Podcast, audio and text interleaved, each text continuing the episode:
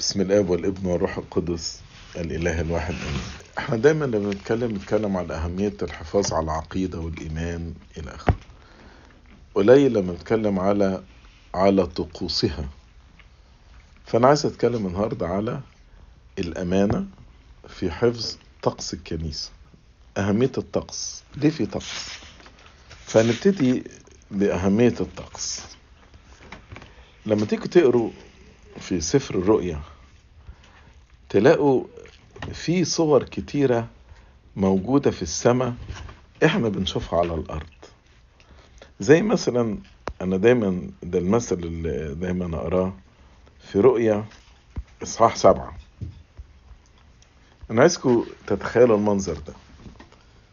بيقول بعد هذا نظرت وإذا جمع كثير لم يستطع أحد أن يعده. من كل الأمم والقبائل والشعوب والألسنة واقفون أمام العرش وأمام الحمل متسربلين بثياب بيض. يبقى في زحمة ولابسين ثياب بيض. وفي أيديهم سعف النخل. وهم يصرخون بصوت عظيم قائلين الخلاص لإلهنا الجالس على العرش وعلى الحمل. المنظر ده عبارة منظر إيه؟ محدش عنين بالظبط كده. الشمامسة لابسة أبيض. كنيسة زحمة ماسكين سعف النخل وبيقولوا افلوجيمينوس اللي هو الخلاص لإلهنا وللجالس على العرش وللحمل واخدين بالكم كتير نقرأ في سفر الرؤيا على صورة في السماء إحنا شايفينها على الأرض. مين نقل لي صورة السماء دي على الأرض؟ اللي نقلها هو الطقس. يعني الطقس نقل لي صورة السماء على الأرض. وربنا لما حب يدي خيمة الاجتماع فشرحها لموسى بالتفصيل. خيمة الاجتماع مذكورة تفاصيلها في سفر الخروج خمس مرات. خمس مرات. يعني التفاصيل دي كانت مهمة جدا جدا. بدليل إن ربنا شرحها بالتدقيق ده. والخيمة دي تقرا في عبرانيين إصحاح 8 يقول كده على الكهنة في العهد القديم. الذين يخدمون شبه السماويات. يعني الاستراكشر بتاع خدمة الاجتماع ده زي السماء. شبه السماويات وظلها. كما أوحي إلى موسى. وهو مزمع أن يصنع المسكن لأنه قال انظر أن تصنع كل شيء حسب المثال الذي أظهر لك في الجبل. يعني ربنا خلاه يشوف رؤية في الجبل وشرح له التفاصيل وقال له تعملها. يبقى خيمة الاجتماع واللي هي زي الكنيسة في الاستراكشر بتاعها بننقل صورة السماء. إحنا في صلاة الساعة الثالثة بنقول إذا ما وقفنا في هيكلك المقدس نحسب كأننا قائمون في السماء. وفي اللاهوت يقول لك إن الكنيسة والأيقونة دي نافذة السماء شباك على السماء. وأنت واقف في الكنيسة أكنك شايف السماء. فمين اللي بينقل لي السماء على الأرض؟ هو الطقس. هو الطقس. ولما تقرا في سفر رؤيا لك فتح باب في السماء ورأيت تابوت عهد الله. يعني نفس الاستراكشر اللي موجود في الأرض هو ده اللي كان موجود في السماء اللي شافه قديس يوحنا الرائي حاجة تانية في الطقس إن الطقس ده بيشرح لي العقيدة. فأول حاجة إن الطقس بينقل السماء على الأرض حسب ما ربنا أعلن لنا. الطقس يعلن السماء على الأرض أو ينقل السماء تاني حاجة الطقس بيشرح لي العقيدة. بيشرح العقيدة. أبسط حاجة رسم الصليب. شوف في كم عقيدة دي. في عقيدة الثالوث وعقيدة الوحدانية في الثالوث. تجسد. الروح عمل الروح القدس بينقلنا من تدبير الشمال التدبير اليمين الفداء. عقيدة تمجيد الثالوث نقول المجد للآب والابن والروح القدس. الآن وكل أوان ظهر الدور كلها القداس في شرح للعقيدة كتير. الثيوتوكيات فيها شرح للعقيدة كتير. مثلا الترتيب حتى في اسمة العذراء الترتيب ده ده ترتيب عقيدي. آه، يعني أنا سمعت بعض الناس يقولوا لا الربع ده المفروض يتقال قبل الربع ده بس الحقيقة ده عدم فهم لأني حط العذراء علشان يحط العذراء اللي منها أخذ الجسد والجسد ده هو ده الذبيحة. إحنا مش في الاعتراف بنقول هذا هو الجسد الذي أخذه ابنك الوحيد من سيداتنا وملكاتنا كلنا؟ فالترتيب ده مقصود. وعشان ينقلني بعد كده على لهذا صرخ مخلصنا الصالح جسدي معك الحق قدامي مشرب حق ففي عقيدة كتيرة يعني حتى في الاختلافات اللي مع المحدثين في اللاهوت اللي بينكروا العقوبة واللي بينكروا مش عارف الخطية الأصلية إلى آخره. بنيجي نقول طب تعالوا نشوف النصوص اللاهوتية النصوص الليتورجية. يعني من الحاجات اللي إحنا بندافع فيها عن العقيدة النصوص الليتورجية. يعني مثلا ميكي في قداس القديس غرغوريوس يقول غرس واحد نهيتني أن آكل منه. هذا الذي قلت لي لا تأكل منه وحده فأكلت بإرادتي تركت عني. يعني هو هنا أنا بتكلم لأن أنا كنت في آدم. فعلشان كده القداس بيحط فدين رد قوي على اللي بيقول لك لا أنا ما ما ما كنتش في الخ... يعني ما أكلتش من الشجرة أو إنه ده بقول فأكلت بإرادتي وتركت عني. طبعا كبشرية not as individual بس أنا مش بتكلم في العقيدة دلوقتي. بس اللي أنا عايز أقوله ان القداس والنصوص الليتورجية بتشرح لي عقيدة بطريقة جميلة جدا جدا. الحاجة الثالثه إن الطقس بي بيخليني أعيش المناسبة. يعني كل مناسبة بألحانها وألحانها بتخليني أعيش ال ال الطقس بتاع المناسبة دي والاحتفال بتاع المناسبة. أقول لكم مثلا فكر في الجمعه العظيمة وفكر يوم سبت النور. البعد الزمني بينهم أقل من 36 ساعة. مشاعرك إيه مثلا في الساعة الحادية عشر يوم الجمعة العظيمة؟ ومشاعرك قد إيه في قداس ليلة العيد؟ فالمشاعر اختلفت. برغم البعد الزمني 36 اور تقريبا أو أقل من كده أقل من كده. طب مشاعرك اختلفت ليه؟ بسبب الطقس. بتخش من الجمعة العظيمة في ستاير سودة الألحان اللي بتقال بطريقة البصخة واقف في الخرس الخارجي.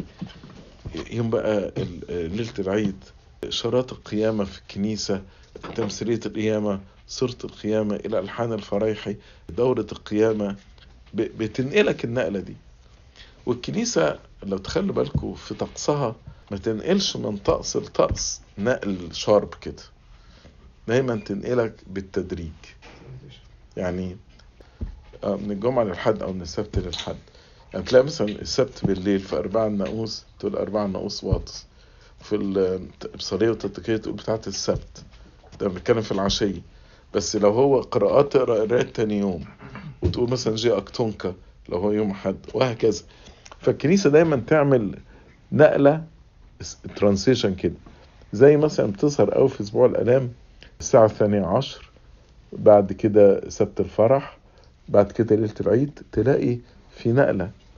مثلا يوم العنصرة تلاقي في الآخر بتقول إحنا قصمين توكاريو في توزيع العنصرة السجدة مثلا تلاقي فريحي فريح وثانوي وبعدين تالتة ثانوي وهكذا. الحاجة الرابعة إن الطقس بيقطع الملل والضجر. اقعد فكر كده في ليلة ابو غنمسيس. اقعد كده هات مجموعة من الشباب. وقول لهم إحنا هنفضل نقرأ الإنجيل من الساعة عشرة بالليل للساعة سبعة الصبحية هيحتملوا؟ هيزهق طيب. أبو غلمسيس إحنا من الساعة عشرة للساعة سبعة. ليه ما بنزهقش؟ لأن في تنوع. ألحان شوية. وبعدين نقول في دورة. وبعدين نرجع تاني نفتح الهيكل ونصلي. وبعدين أبو غلمسيس وبعدين ندهن زيت. وبعدين دورة تانية.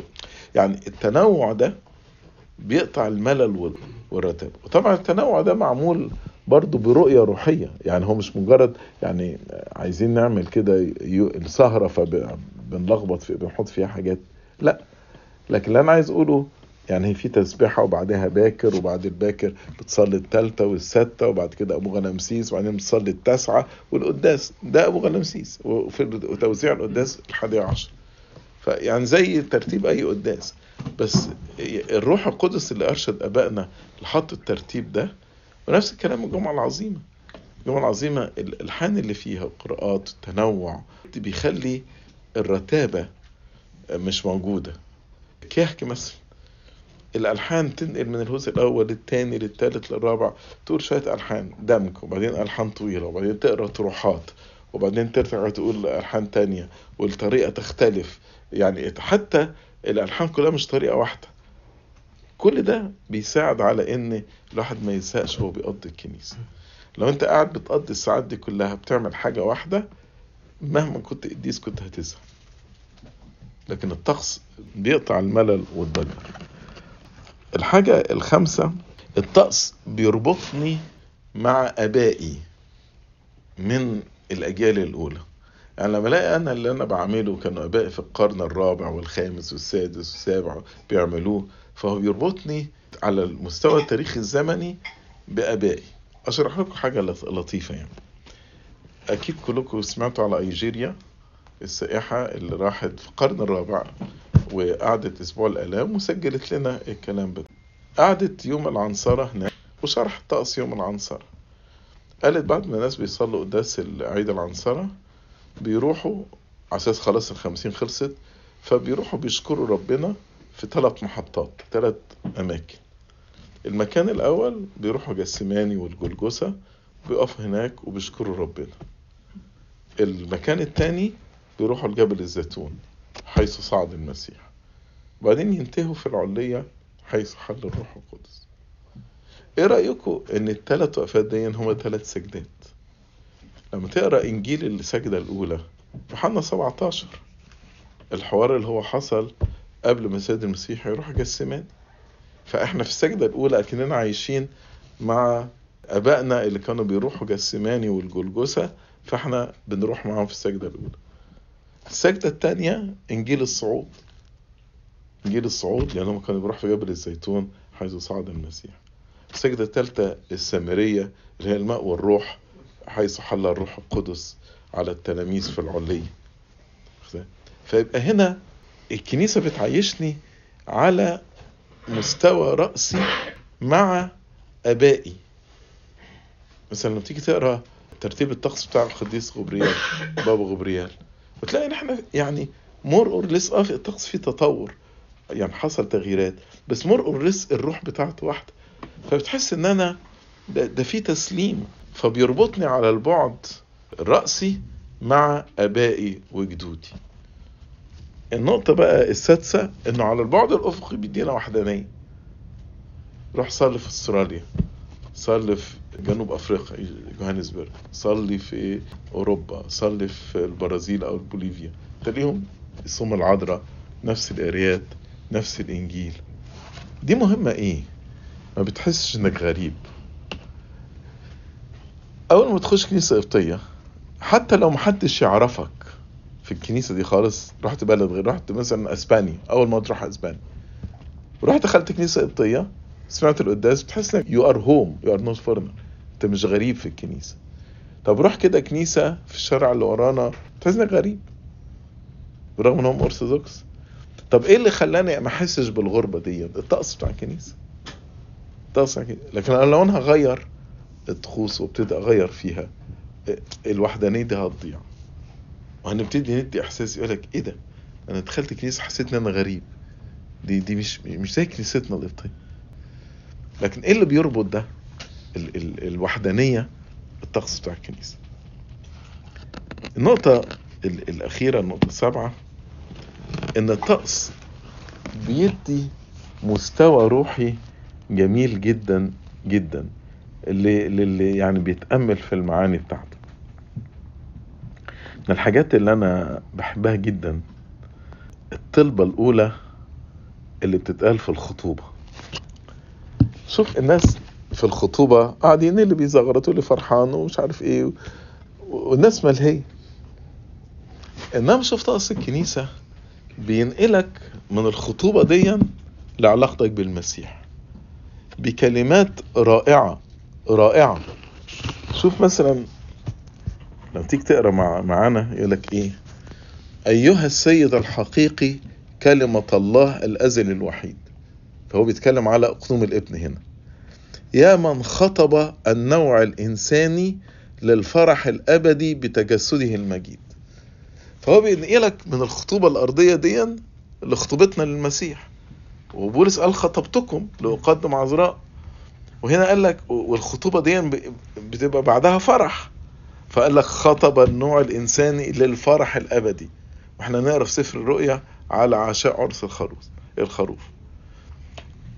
إيه، كان زمان يعمل خطوبة وعقد الأملاك. وعقد الأملاك دلوقتي بيتعمل جزء من من الإكليل.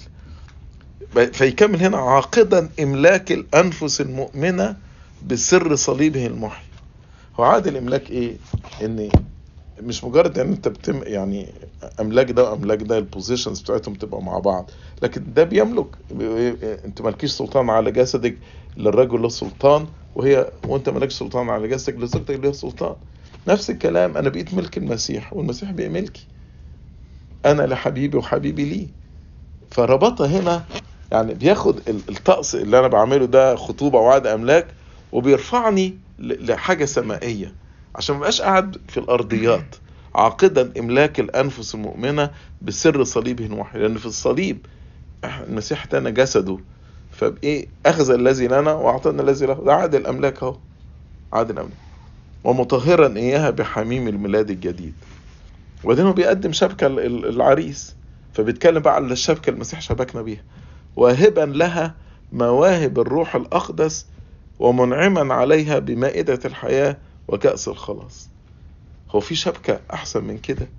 مواهب الروح القدس والإفخارستية مائدة الحياة وكأس الخلاص.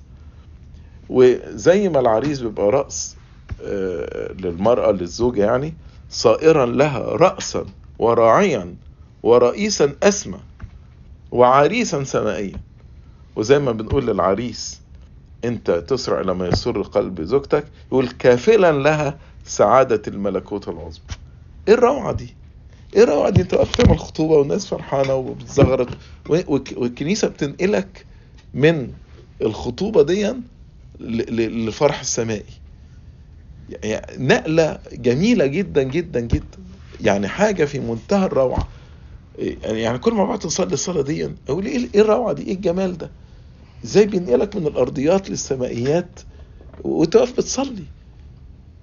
وهكذا طلبات الكنيسة رائعة رائعة. يعني مثلا الثلاث طلبات بتوع الزواج كلمة باركهم دي تتكرر على الأقل مثلا بتاع 10 12 مرة. شوف مثلا صلاة الاستعداد كلكم حافظينها.